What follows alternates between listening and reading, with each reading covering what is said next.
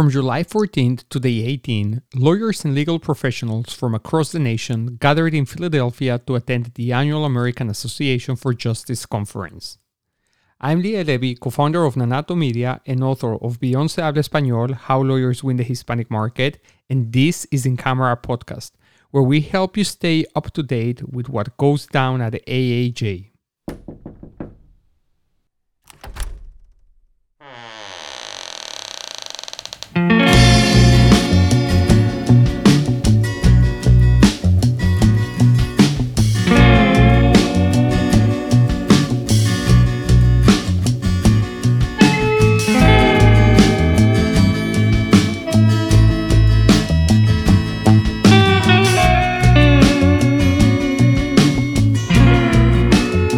Welcome to In Camera Podcast Private Legal Marketing Conversations. Grace, it's so great to be here, and I'm very, very excited because we are going to be uh, joined today by a very special guest. I'd love for you to get us started with this conversation. So, uh, first of all, Anna, welcome to In Camera Podcast. It's such a pleasure, such an honor to have you here. Thank you. I'm happy to be here. Yes, welcome. So, as Liel just nicely stated, we have a fantastic guest today, and that is our Director of Mass Torts for the Lake Law Firm, Anna Kamins. So, I'm going to give you just a little bit about her background so that you guys know who we're talking to. With a proven track record in mass torts, Anna Dean Kamins is a highly skilled attorney who brings over two decades worth of experience to the Lake Law Firm. She joined the firm in 2023 as Director of Mass Torts. Anna earned her, her JD from the University of Houston Law Center, where she was also a recipient of the Dean Scholarship.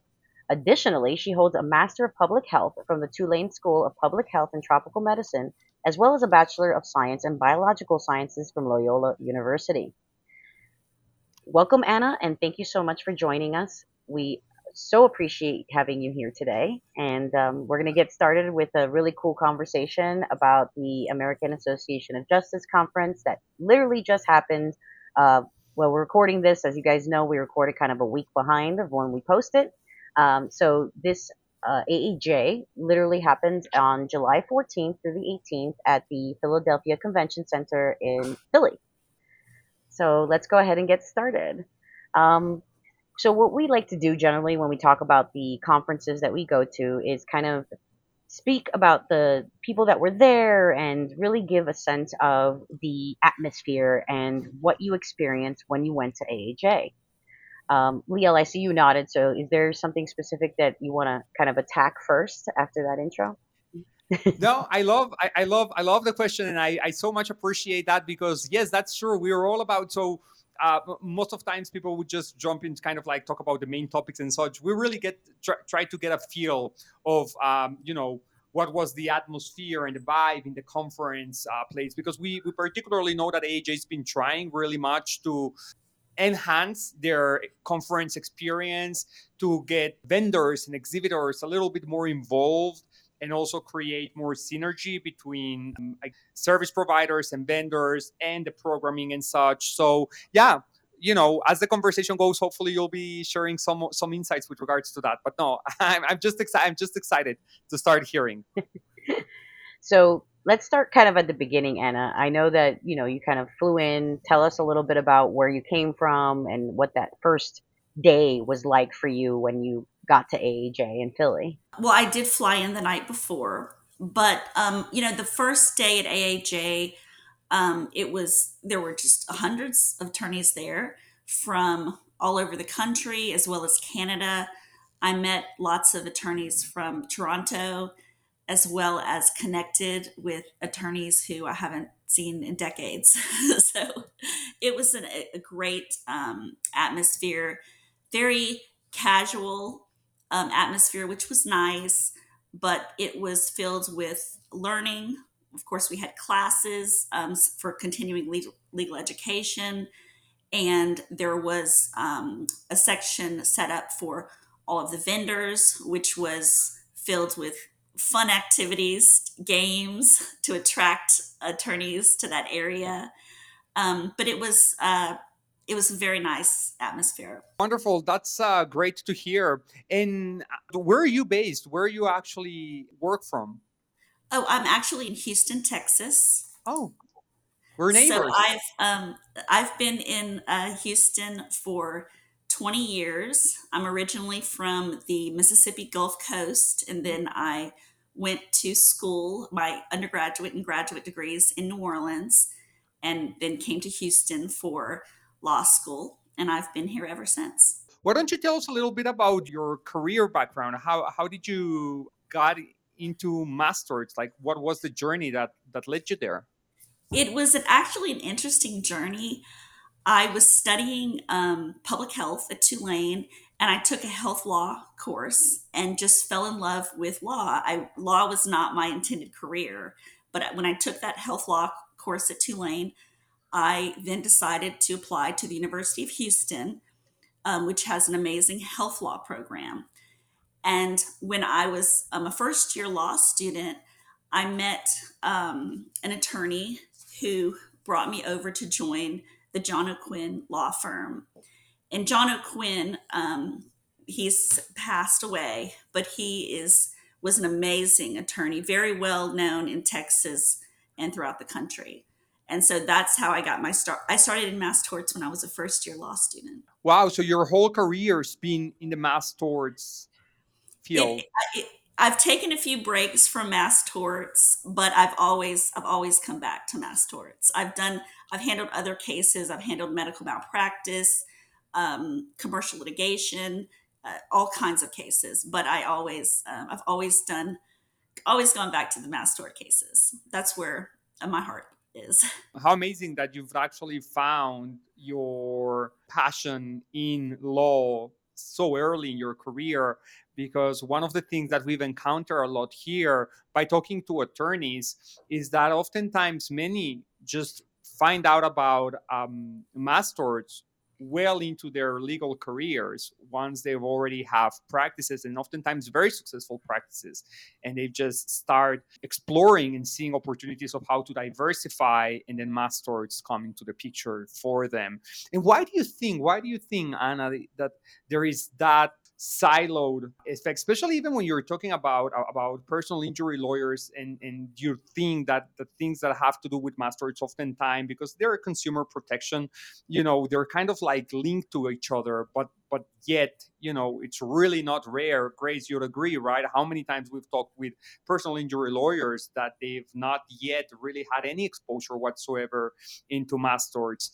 And i ask these questions as a non-lawyer because obviously i can understand they might, they might be complex complexities but but why why do you think these are such different paths? I think for many attorneys the more they learn about the way drugs are approved in this country the more they learn about the FDA process, the more they learn about the way medical devices are approved, the more they want they want to get into mass torts. For me, it was a little bit of a different path because I do have a health background and I was introduced to it so early. But for most lawyers, they don't really know these things until um, later in their careers.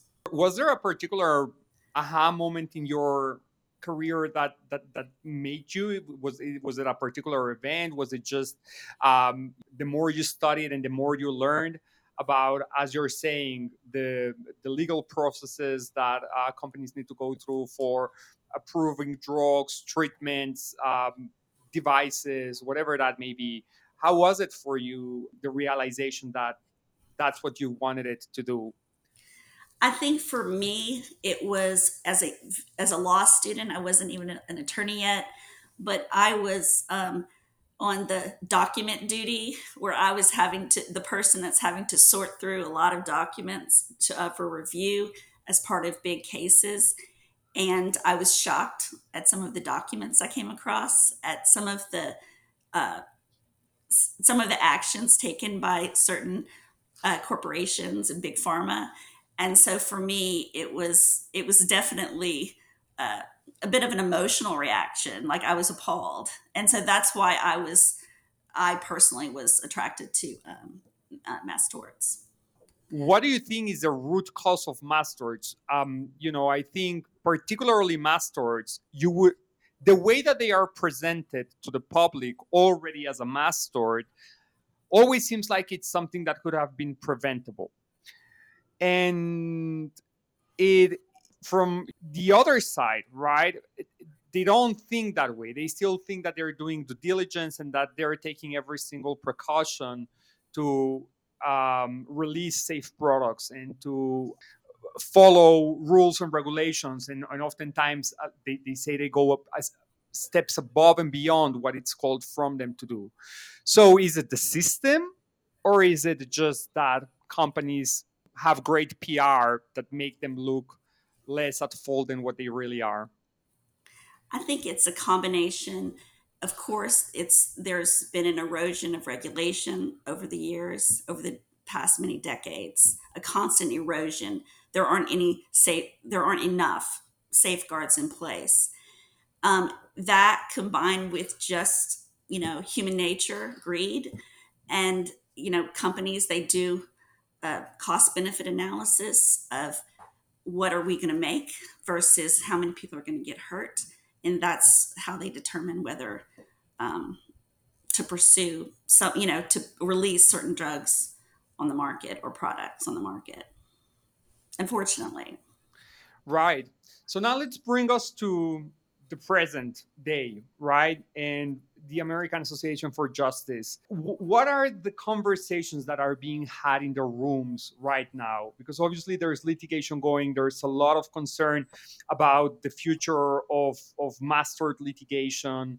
There's reforms happening, um, like recently in Florida, that are making people question themselves what's the you know how how laws are gonna uh, potentially stop uh, protecting consumers in certain ways. So why don't you take us a little bit through a journey of, of where are we right now and what is being talked in these very very important uh, meetings and room and gatherings. Well, there are definitely concerns. Um, there's you know there's uh, current uh, proposed legislation for limiting attorneys' fees on certain cases. And th- there are definitely concerns, but there have been uh, concerns for a long time. It has been a gradual uh, erosion of, you know, the the right to trial by jury, essentially. Um, but AAJ is the one that is pushing back and is um, advocating on behalf of um, protecting those uh, rights. We're big supporters of that cause. I've been to several AAJ conferences. Um, and you know it's it's a great feeling right that you are part in supporting a, an organization that stands up for for all of these great initiatives so if we were to try to start um, going particularly into some of the current mass torts that are being worked on now what would you say is the topic of the hour right now because I think we are about Grace, and you please jump here and correct me if I'm wrong. But we're about to be kind of like be on that one year anniversary from when really Camp Lejeune exploded. Um, and that kind of like was in everyone's mind, and it was really, really, really getting a lot of attention. And I saw that there was some sessions focused on that but there were many other things. So, what would you say was the talk of the hour this year at the annual conference? I would say, other than some up and coming mass torts, that Camp Lejeune was definitely uh, a huge uh, meeting. It was packed, the Camp Lejeune meeting. And um, one of the issues is that uh, was that some of the attorney, some attorneys have filed um, class actions and of course, class actions being filed uh, pose a concern for mass the mass torts that have been filed. And so it's it is a concern, but um, the consensus was that it's unlikely that those classes will be certified. Thanks so much for the insights on Camp Lejeune. What would you say were other important highlights, either from mass torts or just from um, legislation or other com- or other talks that uh, were had? Um, there was a lot of talk about Roundup and just discussing the status of Roundup, um, how Monsanto has been settling cases that are set for trial that are good cases, and then proceeding with the cases that are not so good. And because of that strategy, it would seem like Monsanto is winning. But they're not because what they've been doing is they've been just before trial settling the good ones. That way they can say they have these these wins. So that that was discussed as well. Yeah, and because Grace has been doing here a tremendous job at keeping me up to date with everything that's been going on with Roundup eh, these past six months. So what you're saying uh, kind of has been mentioned by Grace here before, and every single time Roundup comes here, and, and I'd love to hear your thoughts on it. It's a great reminder to me of how long the journey of mass torts is because remember just a moment ago that I was sharing with you that Grace and I have been recording this podcast for four years. And very early on, probably amongst the first recordings, conversations we've had, we were actually talking about uh, Roundup. And to know that we've been four years since then, and that there are still developments, and that there are still case settlings, and that there are still cases that are in the pipeline it's pretty uh, remarkable and really gives me at least a very good illustration of how thorough and, and, and tedious this process can be. And so, do you anticipate that Roundup is going to keep on going for several more years, or are we now really coming close to an end? I think we're coming up, you know, we're starting to wind down.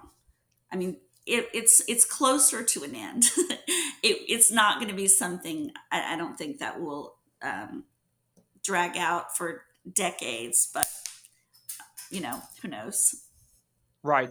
You've mentioned that there were a few up and coming, and I would really love to to hear if there is one in particular that that uh, called to your attention for for one reason or another. Um, for me, I was really excited about IPC litigation, mm-hmm. which is um, it's a, a pleural catheter that is used in cancer patients, and it is coated with um, radioactive material, and it um, there's just, there was just a lot of buzz about it about this. And it's it's brand new. It's emerging, or has there already been some there have been a few cases filed, and so it is it is brand new. Wow, did you did you know about that, Grace? Nope. Other than her updates, nope. I definitely did not know about the IPC litigation, which is that's awfully cool to hear because you know how we are about being one of the first to kind of yeah. break stuff out yeah. there. Anna, one of the methods that kind of like's been very, very hot, gather a lot of attention since the end of last year, beginning of this year, is hair relaxer. And I would love to know where are we standing with that one because there's been a lot of hype. Then a few months ago, some some initial ruling, if I'm using the right terms here, even further boosted the credibility and hopes for it. So, what were some of the developments that were discussed on hair relaxer, if you have any to share? Um, well, at AAJ, we discussed the status of the litigation, and it's still emerging. Um, of course, an MDL was formed, um, but there, the procedures are not in place yet for the MDL. Um, we don't have a short form complaints that have been uh, approved yet. So we're still we're still in the initial stages, but um, I it's an emerging litigation, and I do think it's going to be a very big a big one. And how like if you had to because one of the things that we always try to emphasize a lot is that mass Masstorch are not kind of like a sprint they're a marathon they're going to take very long time to really reach their their full potential or to yield results if they will yield any results. And if you had to put a timeline to hair relaxer you know what would be your range estimate? Like how many years or or how far are we from starting to see these getting to the point where we can see case settling here? Um, for this case it's because it's in the initial stages. There may be a, a few years before this is resolved. Um, but like most mass torts, they can't the the the tort can't last forever just because as soon as there's a lot of news about the case, then the clock starts to tick on the statute of limitations. And so, for that reason, um, any uh, people who've already been diagnosed, their clock is ticking. So, they should probably contact an attorney and get their case filed. Right. And another another mass tort that's been around for a while. So we've just talked about Hey Relax Hair, very very new, still still uh, it feels up and coming. But another mass tort that's been making a lot of noise over the past few months is talcum powder, and I, I'd love to hear what's been the the talk about talcum powder throughout the AAJ conference or around the circles of legal experts that are dealing with this uh, particular tort? Um, well, as you probably know, Johnson and Johnson has done everything they can to delay this, um, creating a separate entity, filing for bankruptcy. When that bankruptcy was dismissed, filing for right. bankruptcy again, and so we've just, unfortunately, it's just been this hold pattern for um, talc litigation, and no uh, no complaints can be filed until April 22nd. No new complaints, and so I'm sorry, August 22nd. And so you know, once that date comes by, we'll start filing complaints again. But uh, you know, Johnson and Johnson is now suing the researchers involved um, who dis, you know discovered the problems, and so I'm not sure how long they'll uh, try to keep delaying uh, the inevitable, but at some point um, they're going to have to be held accountable. So. Yeah, I think it's really going back to the beginning of our conversation when we've talked about how big corporations just really orchestrate and, and play tremendous PR strategies, tremendous financial strategies in order to position themselves as not the wrongdoers uh, when it comes down to these things.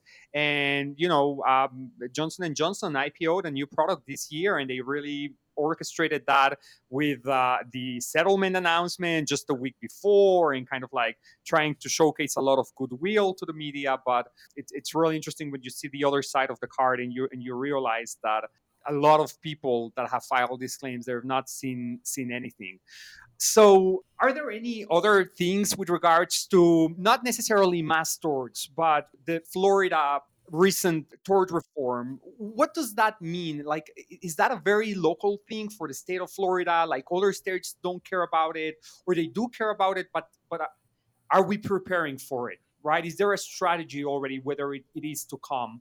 Because it seems like what just happened there, it's going to continue to. It's Florida is not the first state, right, that has created or imposed tougher uh, regulations for for consumers or injured people. Well, I, I will say that when when Florida starts to impose these types of um, you know legislation, that Texas soon follows. You, and it is there is a domino effect. So of course, every state is you know looking to, at what other states are doing because as these states impose litigation that essentially takes away the rights of its own citizens other states are watching and they're and because it could soon happen to them. Is there a sense of of uh, of bigger concern? Because as you've said this is not something that just emerged all from the southern there's always been that awareness. And you're right i remember because i i was raised in a in a family that's been involved in marketing for workers compensation and personal injury back since the 80s.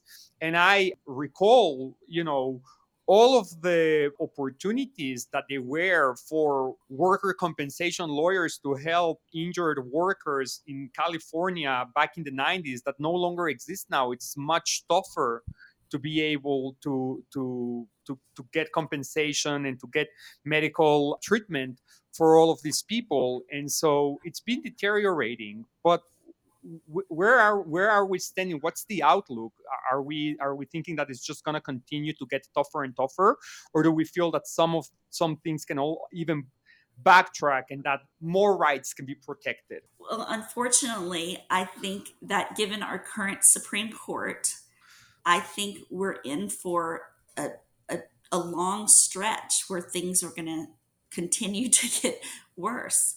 And it's hopefully this is cyclical and hopefully that we come out of this and we uh, it may who knows it may take the the people to get you know to become concerned enough that their uh, individual rights are being taken away that you know there's uh, there's a change. There has to be a change um, but how long that's going to take i'm not sure. Well we cannot end with a with such a, a doom and gloom statement because it's really depressing right but, but Anna, why don't you tell us about what did you like the most about the conference? Going back to just the experience, was there something in particular, whether it was a session, whether it was an event, whether it was a seminar, an activity? What did you enjoy? I, I know AJ does an amazing, uh, amazing parties. They usually take a, a local landmark and, and do a, an event there or something. W- what was the highlight of the conference this year? You know, I really enjoyed. Uh, there were lots of party after parties. I really enjoyed seeing everyone. But for me, the highlight was just connecting with people that, you know, I some people, some attorneys I connect with uh, periodically, but not, you know, seeing all of, you know, my some of my peers, some of whom I haven't seen in years in one place, getting together. That was very nice. Um, as well as, you know, when you get all of these attorneys in one place, you're able to it's like this um, you're able to discuss updates on litigation other people's strategies other people's thoughts um, that was my favorite aspect of the conference that sounds great well thank you so much and great should we move to takeaways Yes, we can move to takeaways from. all yours All right. Well, thank you again, Anna, for all the insights you provided because I think that that's going to obviously help me with my takeaways. And I think the first takeaway is going to be one from your last statement, and that is don't forget that, you know, we are post COVID at this point, and so you can still go out and you don't have to go to these shows. Let's say you're a marketing person um, you don't have to go there necessarily as a vendor. You can go as an attendee, but I say go um, because it's worth connecting, as Anna said. Um, you know, Anna's fairly new to our firm, but she's not new to Mass Torts. And so her being able to go out to something like this and connect with all of her peers, you know, discuss things, particularly on what's going on with the litigations and updates and strategies, that's a huge component to running your business. So I cannot eh, express enough how important it is to do these things, go out to these trade shows, connect with your peers, and if you haven't, you don't have any at that time because you're a new lawyer or something, that's okay. There are people like Anna who are more than happy to meet you, get to know you, and meet you at these networking sessions that they put on at AAJ. Um, it's a place for you, and it's a place for all of us to connect and get to know each other and really support the PAC, right? The AAJ's mission and their vision for what they're trying to achieve. It is the American Association Association of Justice. So let's continue supporting them. Let's continue supporting these initiatives and go to the trade shows so that you can connect with other people like you or that know more than you that you can learn from. And I would love to, to know, as one of our takeaways as well, if, if someone who would be listening to this podcast has not yet really delved into mass torts, but is a lawyer and is interested in, you know, getting getting their, their, their foot in the door, what what would be a good starting point? What could be a, a good first step to take into exploring options of either getting involved or investing? I would say I have to do a plug for Mass Torts Made Perfect. There you know the mass torts made perfect conference is twice a year and it's a great conference for newcomers because it really breaks down the various mass torts and explains explains them. And there's also a, a business track to discuss how to get involved with mass torts That's true. Absolutely. We're big fans. That's also a conference we go. Um, Grace, you're going to be there in the fall? Yes, I will most Yes? definitely be Well, there. Yeah, you know, it's one of the Probably, bigger probably I'll be there. And so hopefully we'll see you there, Anna.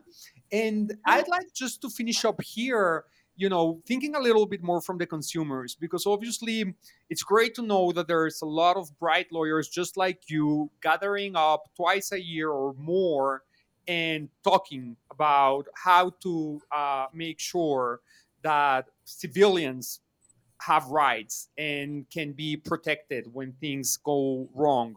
But um, if there was any particular action, any particular organization that you would recommend people that care and are concerned about what you've just mentioned, right? The path in which we are set about where where are we heading in terms of legislation changes and such. What are things that we can do outside outside of obviously voting voting for representatives that actually align with our values and interests. Is there any particular organization or any uh, association that we should consider supporting in any way we can?